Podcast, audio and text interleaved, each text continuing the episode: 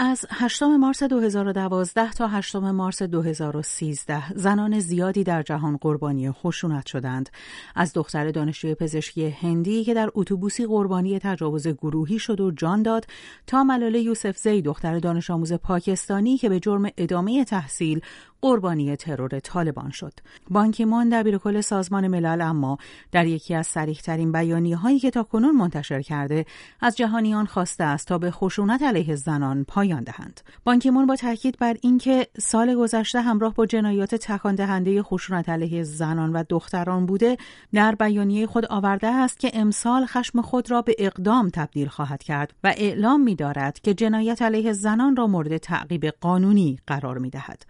محبوبه حسین زاده فعال مسائل زنان ساکن هند در مورد آنچه در سال گذشته بر زنان هندی رفته است. می‌گوید مورد اول که راجع بهش صحبت شده مشخصا راجع به همون دانشجوی پزشکی هست که خب به نحو خیلی بدی توی یک اتوبوس مورد تجاوز قرار گرفت و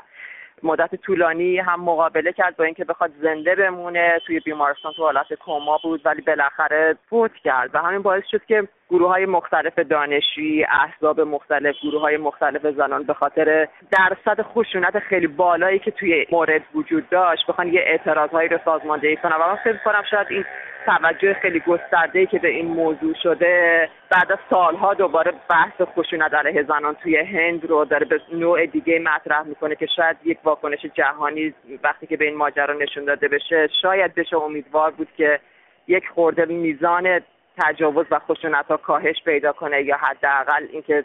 کسایی که تحت تجاوز قرار می‌گیرن این جسارت رو داشته باشن که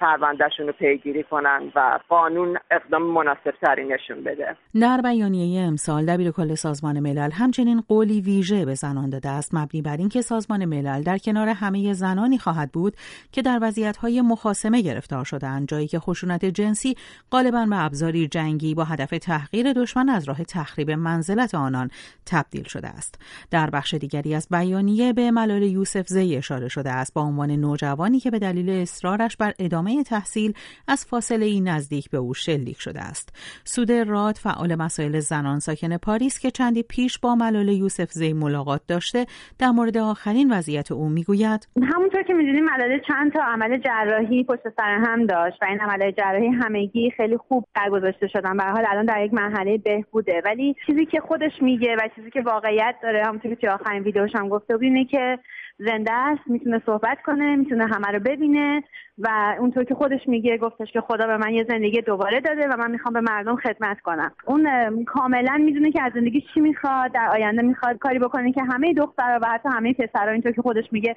دسترسی داشته باشن به تحصیل و نه فقط اینکه بخواد مدرسه بسازه بلکه می‌خواد کاری بکنه که تفکر کودکان و من زنان از تحصیل از بین بره. اون تفکره که ملاله می‌خواد باش مبارزه کنه و تغییرش بده. اما یا این بیانیه شدید و لحن دبیر کل سازمان ملل از زمانت اجرایی هم برخوردار است؟ آسیه امینی فعال مسائل زنان ساکن نروژ پاسخ میده می‌دونیم که سازمان ملل اگرچه جایگاه نظارتی داره و جایگاه زمانت اجرایی هم قاعدتا باید داشته باشه اما در بسیاری موارد با وجود داشتن پیماننامه های بین المللی که دولت ها اون رو امضا کردن اما زمانت اجرایی شاید برای کنترل اونها و برای اجرای اونها در داخل کشورها نداره. در واقع این یک برنامه عملیاتی نیست که توسط دبیر کل سازمان ملل عنوان شده. این یک ایراد هست یک انتقاد عمومی هست. ولی ممکنه بشه امیدوار بود که دولت هایی که عضو سازمان ملل هستند در پیگیری از این بیانیه بتونن قوانین داخلیشون و ساختارهای فرهنگی اجتماعی داخل کشورهاشون رو تغییر بدن. بانکیمون از مردم جهان خواسته است که به بخشی از تلاش جهانی برای به پیش بردن خاتمه به این بیعدالتی ها همراه شوند و برای زنان و دختران آسایش ایمنی و آزادی را که مستحق آن هستند به ارمغان بیاورند.